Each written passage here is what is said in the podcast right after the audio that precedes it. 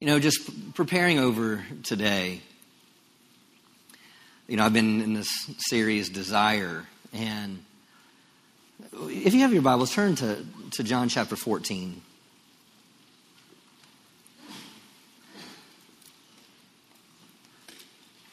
Oh, also, I forgot what tonight is worship night. So we have worship night tonight, and then our, our worship team doing an awesome job, and they're doing great, and just the way they're growing, and it's so awesome. Thank you, Danny. And um, and so that'll be, tonight at six o'clock. So all, it's not there's no message planned. It's we just come worship God. Afterwards, we're going to go to Rosa's and hang out for a little bit over there on my, my cart. So, so let's get in the Word The very beginning of this chapter, in chapter 1, makes this phrase, let not your heart be troubled. I mean, what a time that we're living in that it's so easy, if we're not careful, to be on guard to let things get into our heart. Now, I'm going to, sometime this morning as we go through this, we'll get in and we'll deal with the aspect of the Holy Spirit. But there are some things that I believe that I need to deposit, and along the way, the, the Holy Spirit will mix in exactly what we need to receive this morning. Let not your heart be troubled. Can you say that with me? Let not your heart be troubled. You know, a number of years ago, I don't remember how many years ago it was, and I was preparing to come out to minister, and and by the Holy Spirit, I was quiet, just sensitive to what I was what I was supposed to minister uh, that service. And just plain as day, I heard this, this question that came up in my heart. And he goes, Justin, do you know what the number one problem in the world is today? I was like, you want me to answer that? like I've got, I've got the, the knowledge of this vast question. What is the number one problem today? And I'm trying to think in my mind of all these different things and and um, and he said and it said this I got quiet and he says well I mean what is the number one problem and this is what, his, what, the, what the comment was. He said, The number one problem in the world today is deficit. I'm like, Deficit? And I'm like, because my mind was thinking just totally about money. Like the number one problem in the world today is deficit. I mean, if you, if you don't have enough money, then that's a problem, right? I mean, some of you are like, yeah, that's, that's, Pastor, you nailed it. I want you to talk about money today. You know, you, you nailed my issue, Pastor. Um, but but he said deficit, and I'm like, and I'm thinking deficit, and I'm I'm thinking of material, I'm thinking of different things, and and he goes, and then plain as day, the Holy Spirit goes, yes, he goes, there's a deficit of love, there's a deficit of wisdom, there's a deficit of strength, there's a deficit of finances, there's a deficit of peace, there's a deficit of joy. And he goes, Justin, it all comes down to the fact that there's a deficit of the Word of God. Because if you lack the Word of God and you don't understand the Word of God, you won't understand the love of God. You won't understand the wisdom of God. You don't understand what you have a right to and what we have a right to as children of God.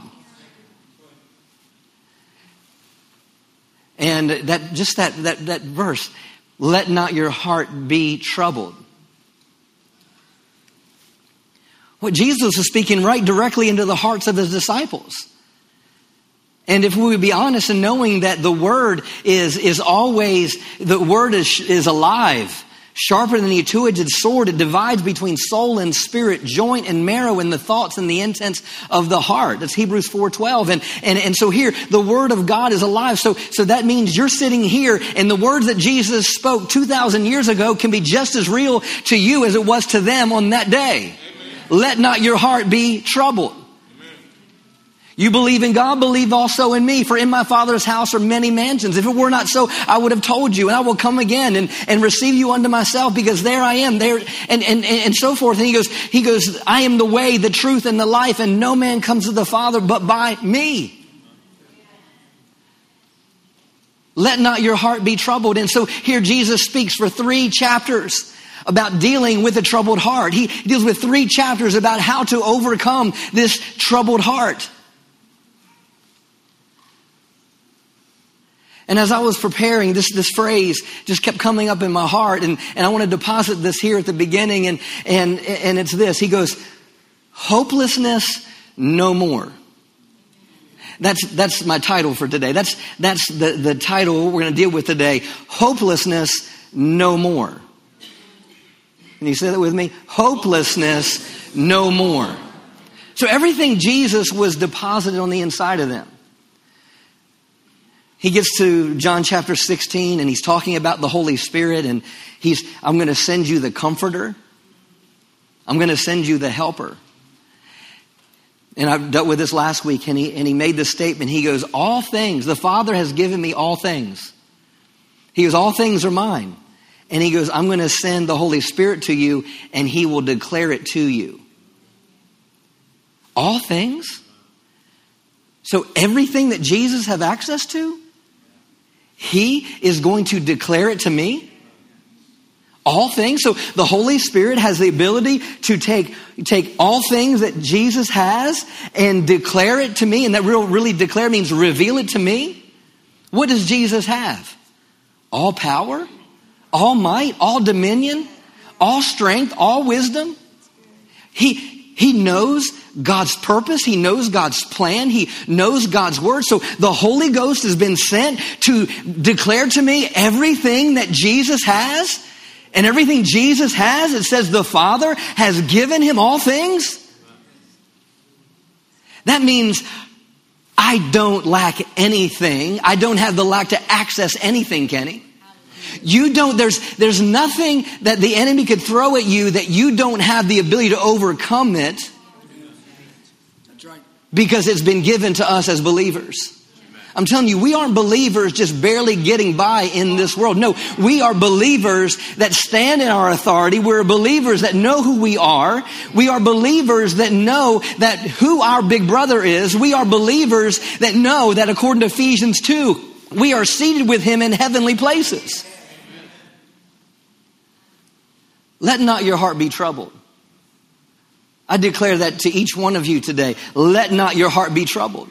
You may have come in here with financial lack this morning, but I want to declare to you, let not your heart be troubled. You might be sitting there with symptoms in your body. I declare to you, let not your heart be troubled. Hopelessness no more. Go to James chapter 1. James chapter 1.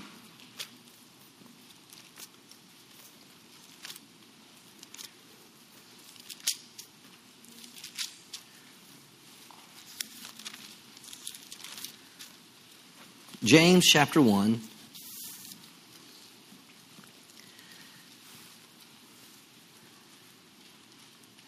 I'm not going to take the time to unpack this whole chapter, but I do want to key on a couple verses here at the beginning part of the chapter in verse 2.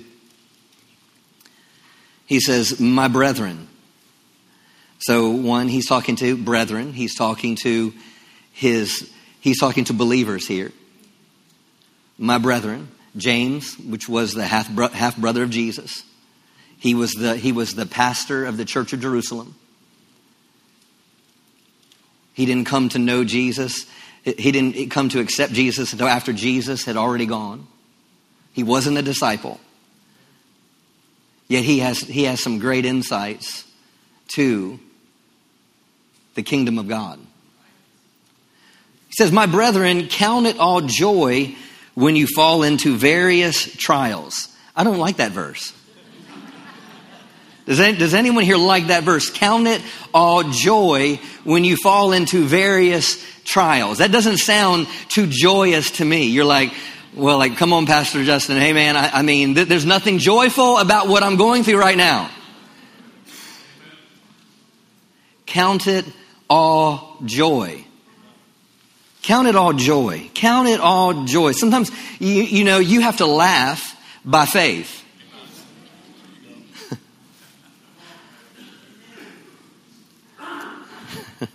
There's sometimes I'm like, things that will come up in life, things will come up, and I just have to laugh. I'm going, Are you kidding me? it's like, Really? And because uh, I've had to learn how to count it all joy. Count it all joy when you fall into various trials, knowing that the testing of your faith produces patience. But let patience have its perfect work, that you may be perfect and complete. Now, I like that. that I might be perfect and complete, lacking nothing. So now, see, if you're not careful, you can take this verse and you don't understand the setting of this verse. You'll look at it and say, okay, well, God's sending something into my life because He's just testing me to see what I'm made of. No, what's happening is when you are in a battle, the thing is, is are you going to let patience work? It, what it says, let, that means you got to give permission. Let patience have its perfect work. Because when I let patience, which patience is a fruit of the Spirit, so that means, that means if I'm going to operate in this patience, I'm going to have to yield to the Holy Ghost. Because you know what? In my flesh, I don't want to be patient. Amen. Let patience have its perfect work. Because when I let patience have its perfect work on the other side of my battle, I'm going to be, complete and perfect and lacking nothing. So, so that's why I say today, hopeless no more. Because on the other side of your battle, I want you to know that you have and I have the ability to be lacking nothing on the other side of what I'm going through. Now, like I said, I don't have time to go through this whole, whole, this whole chapter here. But if you keep reading, he talks about if you lack wisdom, lack wisdom for what? When you're going through, you don't know what to do in the battle. He goes, let him ask of God who gives liberally. And he goes and says, What? A double minded man is unstable in all his ways. Then he, he also says this he goes, and I love how he says this. He goes, When a man is tempted, he says, Let him not say he's tempted of God. Because God tempts no man. But where does the temptation come from? The temptation, it says, it comes when men are drawn away by their own lusts. Meaning, it's my flesh that leads me away. It's not God testing me. It's, it's just the things that I'm allowing to continue to, to grow in my life. I wasn't planning on saying all this, but, but the point is, you have to understand is, is we're all going to experience battles. You're going to experience temptations from the enemy. The enemy is going to come at you to keep you from fulfilling the assignment on your life. Let not your heart be troubled. Here he said, Count it all joy when you fall into various trials. Now let's look at verse 16. Just had to lay a foundation there. Verse 16 says, Do not be deceived. Now, if we just look at that face value in the New King James, I actually like the King James better because he, t- he says, do not err. E R R. Do not err. And the best way to translate this is don't wonder. Not wonder, but wander. It says, another way to look at that word, don't err or don't be deceived, means don't leave your position. See, when trials are coming, the enemy wants you to leave your post. as a father, as a husband, as a business owner, whatever your occupation is, whatever you're facing, whatever he's called you to, the enemy wants to remove you from there. Whatever God's spoken to you about your ministry, your purpose, your calling, the mandate on your life, the enemy does not, he wants you to leave your position. He wants you to wander off because you're like, hey, I'm tired of this. I don't want to deal with this anymore. I, I, don't, I don't, why am I having, having to put up with this? Why am I having to deal with this? The enemy wants to get you at a place where you wander off from your position. Why would you wander off from your position? Because you no longer have hope. See, we, you will let go of the word when you no longer have faith or and you no longer have hope. He goes, Don't be deceived. Don't wander off. And then he tells us this My beloved brethren. My beloved brethren. One of the definitions is this my favorite brothers. My favorite brothers. those that I, those that I love. I mean, what a pastor's heart. I mean, Pastor Justin and Pastor Net love you guys. So when he says, my brethren, he's saying, hey, the ones I love. This, this, is, this is because I love you. Don't leave your position. I just, that's just strong in my heart. There's some people that you, you want to you wanna leave your marriage. I'm just saying that by, out of my heart. Don't be discouraged. Don't let the enemy take you away from where he planted you. He says, Don't err, don't wander off. My, my, my, my, brethren, my, the ones I love, don't, don't, don't let the enemy t- tear you apart from where, where God wants you to be.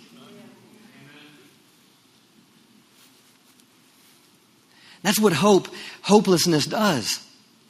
That's what discouragement does. It's to discourage, mean to be without courage, meaning you won't have the courage to take the next step. You won't have the courage to persevere. You won't have the courage to let patience have its perfect work.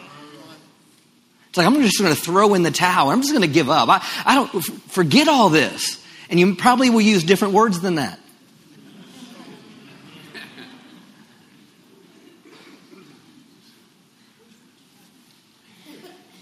Don't act all so holy and self righteous.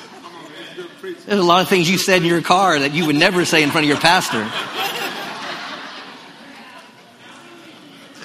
There's was like, did that come out of my mouth?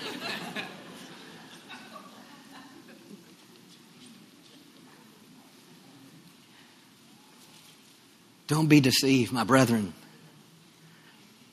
And then he tells them this. Why? Every good gift and every perfect gift is from above. Now, this good and perfect gift is not the trial. This good and perfect gift is not the temptation. Just so you know that, because sometimes you can you can think, hey, well, man, the Lord's really putting me through it right now. No, it was your stupid decisions. It was someone else's decisions. It was the government's decisions. It was, it could be other people's decisions. It could be your own. It's, it, it, it, stop trying to find blame for, no, just let's, let's, let's believe the word. Every good, every good, every good. Every good and every perfect gift. Every good. This word good here is every beneficial.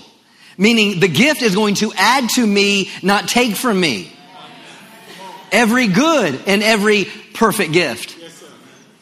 Every good and perfect gift. Every good, meaning it's a useful gift. It is something that I can lay hold of to Vic. It's something that I can possess. It's something I can run with. It's a tool I can use because it's a gift. It's a gift I hold on to. It's a gift I war with. It's a gift that I stand with. It's a gift that I hold up higher than any other thing. Why? Because it's the gift that's going to cause me to benefit in life. It's the gift that's going to cause me to be useful in my situation. Every good and perfect gift. Now, if it's a perfect gift, meaning you can't add anything else to it. Because it's perfect. If something's perfect, if you added anything to it, it would no longer be perfect because it's already perfect. It's a complete gift. Meaning, you can't add anything more to it. You can't make it better. You can't make it greater. You can't make it bigger. You can't make it more powerful. Why? Because it's already complete, Hannah. Every good and every perfect gift, it comes from above. But how come we're always looking for something down here to get us over. Why am I looking at man? Why am I looking at different things to try to, to bring change to my life instead of the Word of God? Set your affections on things above where Christ is seated. Colossians chapter 3, verse 1. Every good, every beneficial gift, every perfect gift. What does it say? It comes down from the Father of lights. It comes down from the Father of lights. Now think of it. This is the Father of lights. It sounds kind of, ooh, the Father of lights. Kind of like Father Time, Mother Nature. No. Father of light. What does it say in John 1? It says, In him was light, and that light was the, was the, in him was life, and that life was the light of men. He's the Father of light. How many fathers do we have in the house? Do you have your, or your children happen to be here? Raise your hand. Bren, stand up real quick. I'm going to embarrass him real quick. I made that. I made that.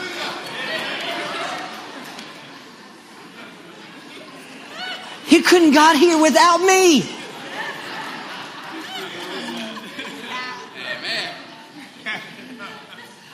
I'm the father of Bren.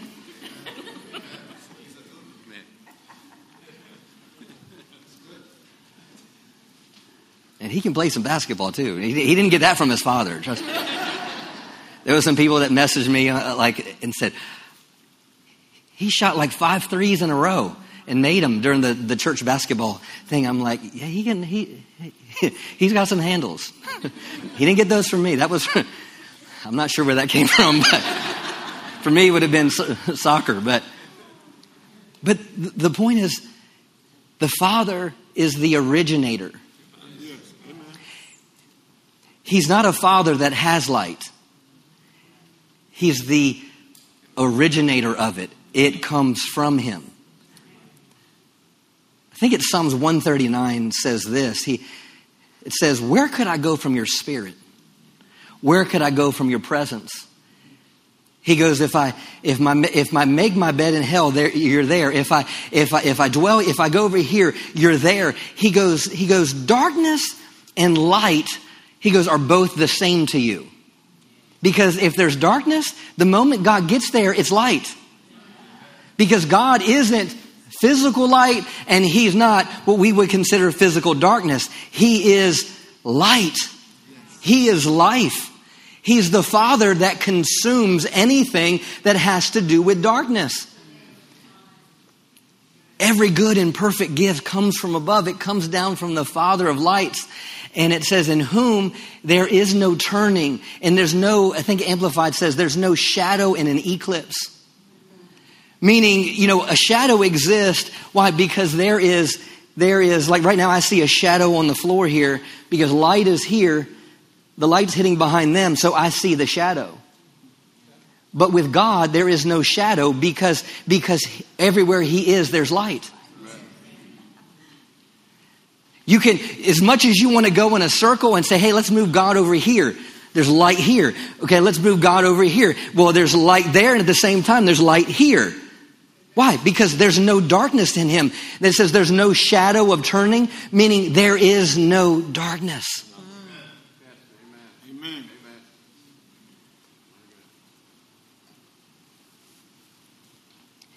God doesn't have sickness.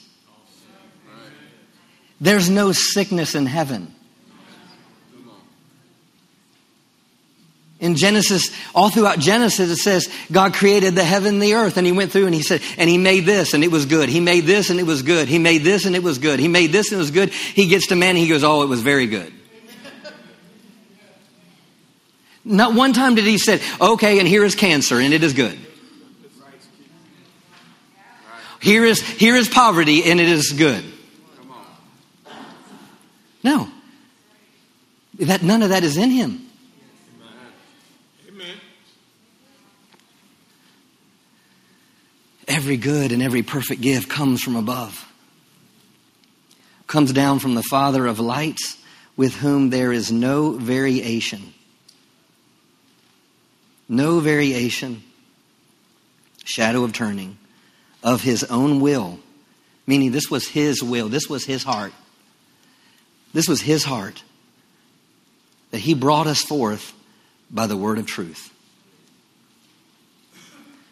Hopeless, no more. Man was hopeless. You and I were hopeless. Adam and Eve in the garden, they fell. We were hopeless.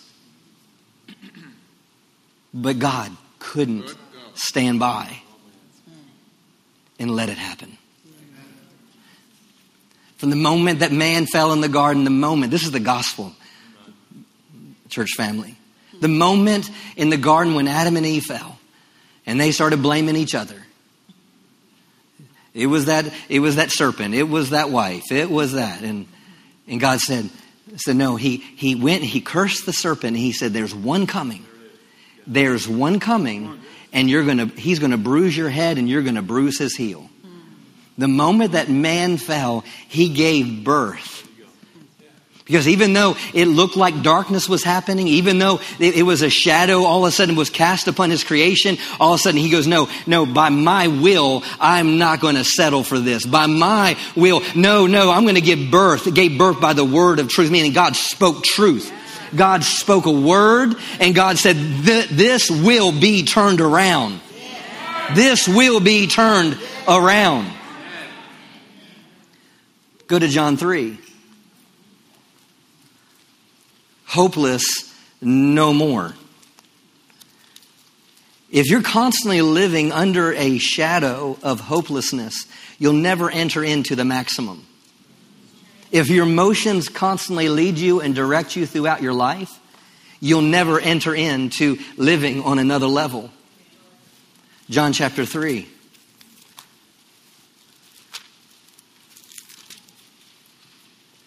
To me, the gospel is the power of God into salvation. His salvation is here right now. If you've never made him Lord of your life, I'm telling you, his, his presence is here because you've been in darkness too long and it's time for you to allow light to illuminate the darkness and the confusion that you've been in. John 3 16. This is more than just a verse that you see at a football stadium on a big poster board. For God so loved the world, he gave his only begotten Son, that whoever believes in him should not perish, but have everlasting life. Can I get an amen? amen. Hallelujah. Have you made that decision? Yes. It's all because how much he loves you, how much he loves me. Now look at verse 17. For God did not send his Son into the world to condemn the world to have a sense of condemnation is to have a sense of hopelessness. That's the biggest thing I've seen in believers' lives. That's one of the biggest things that, that held me up in my life was, was the enemy using condemnation to keep me back. But condemnation is nothing more than hopelessness. It's like, I'm no good. I'm condemned, meaning I, I'm not usable. If a building is condemned, it's no longer usable. It's no longer useful. But here it says, Jesus, it said, it said he came into the world not to condemn the world, but that the world through him would be saved. Meaning, so Jesus came to eradicate hopelessness. So when Jesus went to die on the cross and he said, It is finished, he, he could also have said, Hopelessness no more.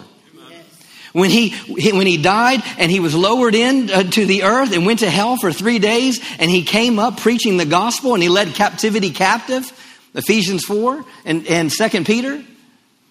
And he, he said, don't handle me, don't touch me. He goes, I haven't ascended to the Father yet. Why? Because he had to take his blood and pour it on the mercy seat why? And when he was doing that, he was like, hopelessness no more. Hopelessness no more. God has done something about your hopelessness. Hopelessness no more. Let not your heart be troubled. Without turning there, Ephesians 2, I think it's verses 11 through 13, and said, There was a time he said that you were strangers, strangers to the covenant. It said you were without a covenant. And it said you had no hope You had no hope. So, what causes no hope? Being without a covenant? I have hope today because I have a covenant. And if you made Jesus the Lord of your life, you have a covenant.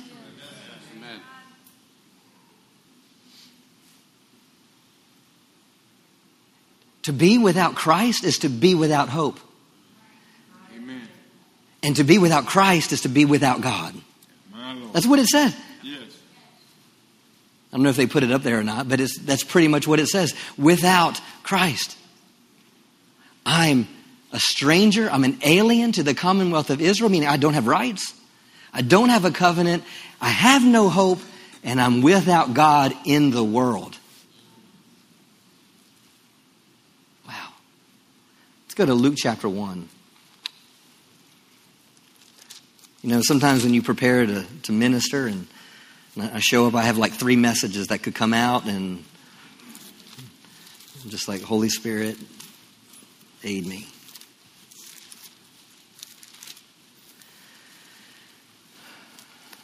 Hopelessness no more. Thank you, Father. Verse 29 says, But when she saw him, she was troubled at this his saying and considered what manner of greeting this was. She was troubled. Then the angel said to her, Do not be afraid, Mary, for you have found favor with God. And, and behold, you will conceive in your womb and bring forth a son, and shall call his name Jesus. He will be great. Can you say great? Man, I love that. He's going to be called the Son of the Highest, and the Lord God will give him, will give him the throne of his father David, and he will reign over the house of Jacob forever.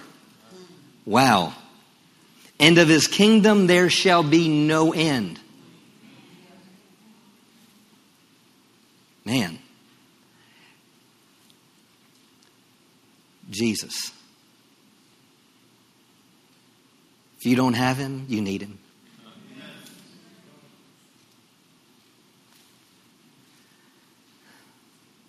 And he's got to be more than just this mental assent thing and it's got to be it's got to be something if if something hasn't changed in here yet have you truly had an encounter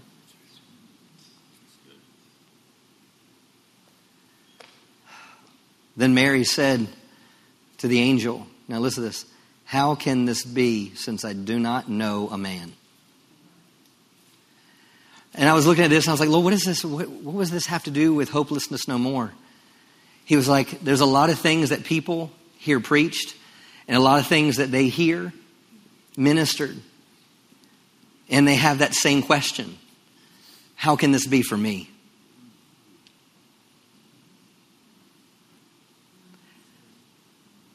Mary, Mary's like, wait a minute, you're saying all this good stuff about my life? You're saying that this is what you're gonna, what I'm going to do as this teenage girl? And he was like, I, I, I don't know a man. I, now, this, and for us, this has nothing to do with us giving birth to the Savior of the world, okay? But it's no different receiving a word from God. How can this be? How can this be? And that question, how can this be, is a statement of hopelessness. It's an attitude of hopelessness. How can this be since I don't have this? How can this be since I've made all these mistakes? How can this be since, since my spouse left me? How can this be because my finances look like this? How can this be? Come on, Pastor, that's good. How can this be? Verse 35, it says, Then the angel answered and said to her, The Holy Spirit will come upon you, and the power of the highest will overshadow you. I, I want to encourage us for a moment. If you're not sure how to get out of hopelessness, or, and you're answering the same question like Mary is, I decree over you, if you will receive it, the Holy Spirit will give birth to you new vision. The Holy Spirit See, he said, the Holy Spirit will come upon you and overshadow you. What was going to be the answer to Mary's question of how can this be? The Holy Ghost. The Holy Ghost, thank you, Lord. Now we'll get in and talk about the Holy Spirit for a moment. The Holy Spirit, right now where you are, is the agent of change to your hopelessness. If you look at the life of Jesus, it was the Holy Spirit speaking and coming upon in Genesis that got rid of chaos. It was the Holy Spirit that was going to bring forth the Savior of the world. It was the Holy Spirit that was going to walk with the Savior of the world. The Holy, he would be anointed with the Holy Ghost and power. He went about doing good and healing all that were oppressed of the devil, for God was with him. It was the Holy Spirit that was going to go down into, into the lower parts of hell. Romans chapter 8, verse 11, it says, And the same Spirit, say that would be the same Spirit that raised Jesus from the dead. It was the same Spirit. So we see the Holy Spirit working in every aspect of hopelessness. When, when mankind was hopeless and the Savior of the world and the enemy had thought he won, Second Corinthians chapter 2 says, if the prince of this world had only known, if the prince of this world had only known, he would not have crucified the Lord of glory. Why? But the Holy Spirit was at work. He was he, at work shifting hopelessness. He was turning hopelessness around.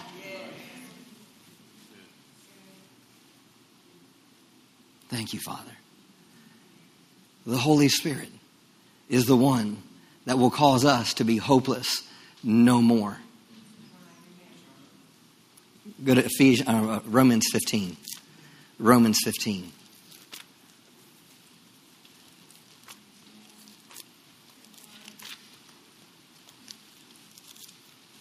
Thank you, Father.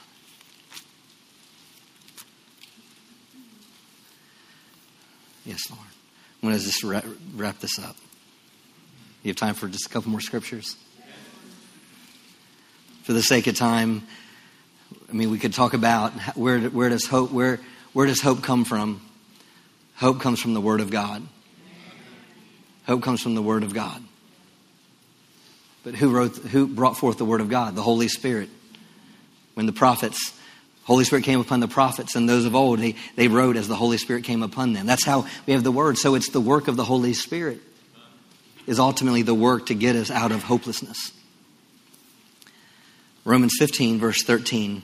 Now may the God of hope fill you with all joy and peace in believing, that you may abound in hope through the power of the Holy Spirit. Now may the God of hope, that's my prayer for you right now, right now, that the God of hope would fill you with all joy and peace and believing, that you may abound in hope through the power of the Holy Spirit. Now go to, mm, thank you, Father, Second Corinthians.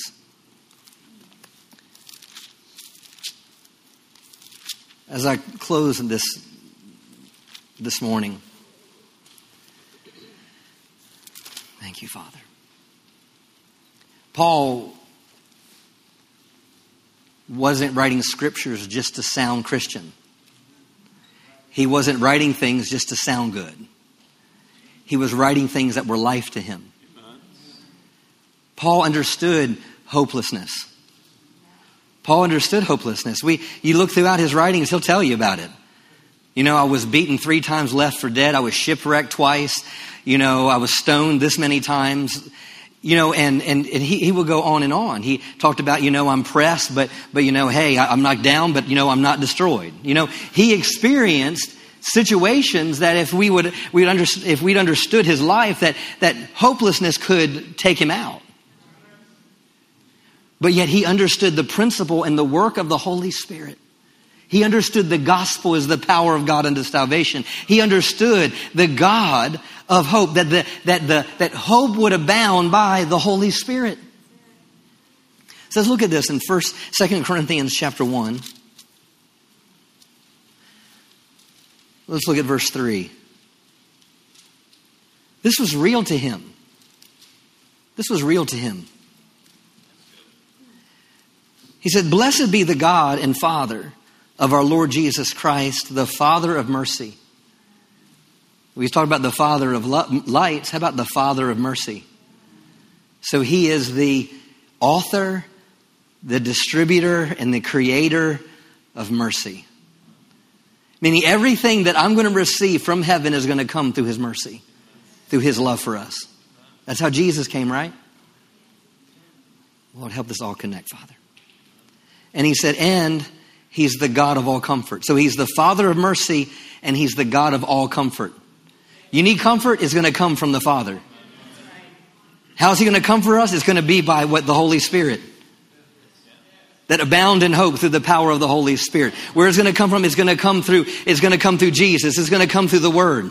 Right? Every good and perfect gift. I can't think of a better, I can't think of any better good and perfect gifts besides Jesus besides the Word of God and the Holy Ghost? Can you think of any better, every good and perfect gift? Can you think of anything better or bigger or greater or more complete than those three gifts? Jesus, the Word, and the Holy Ghost. So he says, the God of mercy and the God of all comfort, who comforts us in all our tribulations. All our tribulations. Man, this, this guy was speaking from experience. I, I'm reminded of 2 Timothy chapter 4, and it said this. He goes, When I was on trial, he said, Everyone forsook me, everyone left me. He said this, he goes, But the Lord stood by me. I mean, what does that look like? I, I, mean, do you think God didn't come out of heaven, stand next to Paul at his trial, and say, with his Superman cape on, and saying, Paul, I'm with you. No. When he goes, when all forsook me, he said, the Lord stood by me. Meaning, I mean, what was he counting on? He, he goes, I've got the word. I've got the Holy Spirit. Why? Because what do he say in Romans 15? He goes, that I might bound in hope through the power of the Holy Ghost. While he's on trial, what is he counting on? Jesus. What is he counting on? The gospel. What is he counting on? The word. What is he counting on? The Holy Ghost. Let's close with this. Go to verse 8. It says, For we do not want you to be ignorant, brethren, of our trouble which came to us in Asia, and that he was burdened beyond, that we were burdened beyond measure. Have you ever been there? Burdened beyond measure? Above strength so that we despaired even of life? Man, you talk about not wanting to go forward. You talk about not wanting to get up, getting hit, and say, Yes, give me another. No. Paul was like, Yeah, I despaired even. The apostle, the apostle Paul wrote two thirds of the New Testament, and he's saying, I despaired even of life. You think you had a bad day? You think you're having a bad month? Above strength, so that we despaired even of life. Yes, we had the sentence of death in ourselves. Now listen to this that we should not trust in ourselves. Meaning, if you looked at us from the natural, we should not be here. If you looked at us from the outside, I should have wandered off and been deceived, as James said a long time ago. But no, I'm not trusting in myself. See, that's where we mess up. Trusting in ourselves. He says that I'm not trust in ourselves, but what, but in God who raises the dead. How did God raise the dead? The same spirit that raised Jesus from the dead would quicken our mortal bodies. You, that's, that's something that's impossible. Raising the dead is impossible. Mary giving birth and not knowing a man is impossible. So what we're dealing here is not just natural difficulties, but we're also now settled on the fact that this is dealing with impossible things. That when I have Jesus, I have the Word, and I have the Holy Ghost, that I have the ability to, to that, that, that impossible things can be made possible. Because I have Jesus, I have the Word, and I have the Holy Spirit. But Paul says, I'm not trusting in myself, but I'm trusting in him who raises the dead. Hallelujah. That we would not trust in ourselves, but in God who raises the dead, who delivered us from so great a death.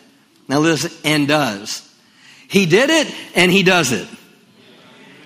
He delivered us from a great death, and now He does deliver us. Now listen, in whom we trust that He will still, He will still deliver us. He will still, He will still. What He did yesterday, what He just did, and what He will do, hallelujah, hopeless no more. I declare of you this morning, hopeless no more when you choose not to trust in yourself, but you choose to trust in Him, not only He will deliver you, but He still will deliver you. Hopeless no more. Stand to your feet. Thank you, Father. Thank you, Father. Hallelujah. Hopeless no more. Mm. Hallelujah. Thank you, Father. Hallelujah. Thank you, Father. Mm.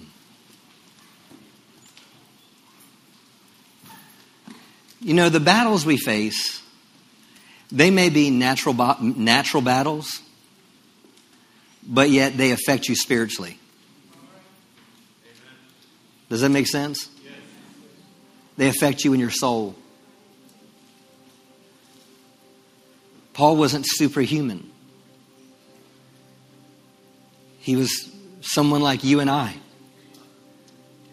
Yet he got to a place where he despaired even of life.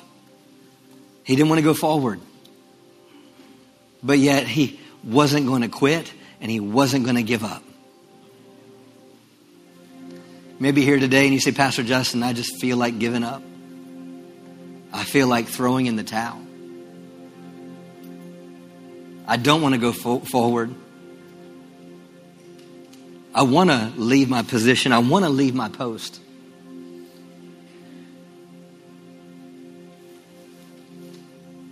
If that's you, I want you to come forward. Hopeless, no more. Maybe you never made Jesus the Lord of your life. Maybe your marriage is hanging on by a thread whatever the case is.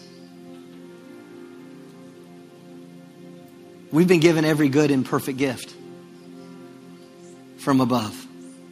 It comes down from the Father of lights. And today, He wants you to leave here illuminated. He wants you to leave here with, with just life imparted to, in, into. A lot of times we can sit in a service and, and, and we can be standing there hearing a message, but all the while we, our, our, our mentality hasn't shifted. We're still trusting in ourselves. I can do this. I got this. Yeah, I heard the message that, that pastor speak. Yeah, yeah, no, I'll, I'll do better than, yeah, yeah, well, this, things will get better. But sometimes there needs to be a spiritual shift there needs to be a personal, lack of a better term, revival. If that's you, I want you to come forward. I'm not doing altar calls for my my sake. I, am doing them out of just direction, obedience to the Holy Spirit.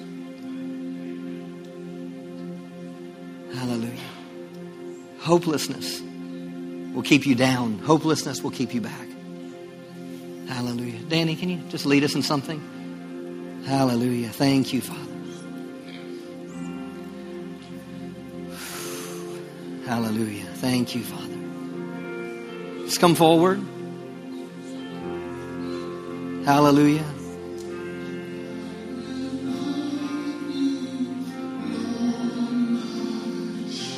Thank you, Father. Jesus. Thank you, Father. Thank you, Lord. Thank you, Jesus. Hallelujah. Thank you, Father. Thank you, Jesus. Hallelujah. Hopelessness, no more. Hopelessness, no more.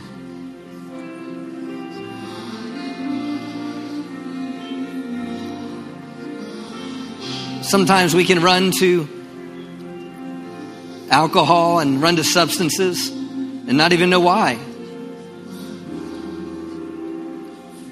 But freedom in any area of your life can never be done in your own ability. It takes daily surrender. And I think there's some people here today, even to, that just by coming forward, it would just be a surrender. A surrender.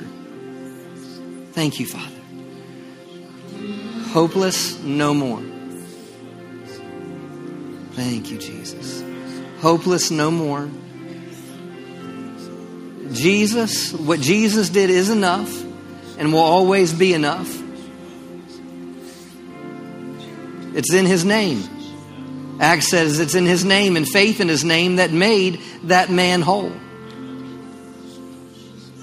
To be hopeless is to not be whole. It's spiritual, it's, it's soul torment to have no hope.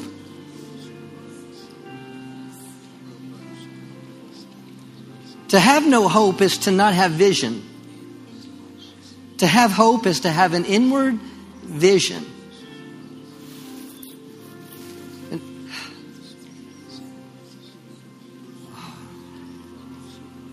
When you're worth it,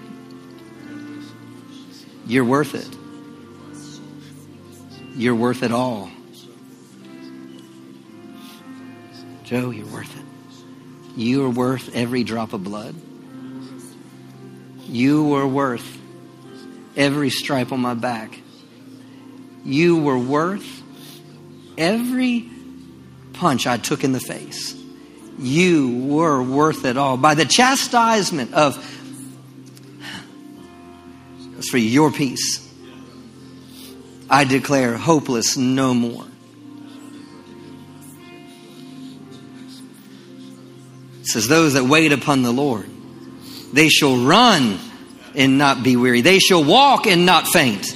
Hallelujah. Hallelujah. Hallelujah.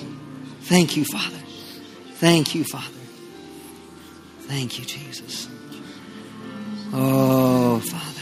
Hopeless no more. Hopeless no more. Hmm. Andy, can you come here? Just hug her. Hallelujah. Hopeless no more. Lord, I thank you today, whether here, watching by way of internet, that right now, the yoke of hopelessness is broken in Jesus' name. Hallelujah. That hopelessness would be a thing of the past. Hallelujah. Hopelessness. Oh, that they would see. A lot of times we have no hope because we don't have personal value. I speak into that, the shame of lack of identity. I speak into the shame of lack, lack of personal value. I declare that every person, whether young or old, I declare that they know that they're children of God, they're called by the Lord, they're anointed by the Holy Spirit, that they're gifted, that they're chosen, that they're righteous, that they're masterpiece in the eyes of God. Be broken, hopelessness. Hopelessness, no more. Hopelessness, no more. If you can, just put your hand on the person your left and your right. Hallelujah. See, hopelessness can be so subtle. It can be so subtle. It can be justified, it can be explained away. But what I hear by the Spirit of God today is if, if you don't rise out of hopelessness,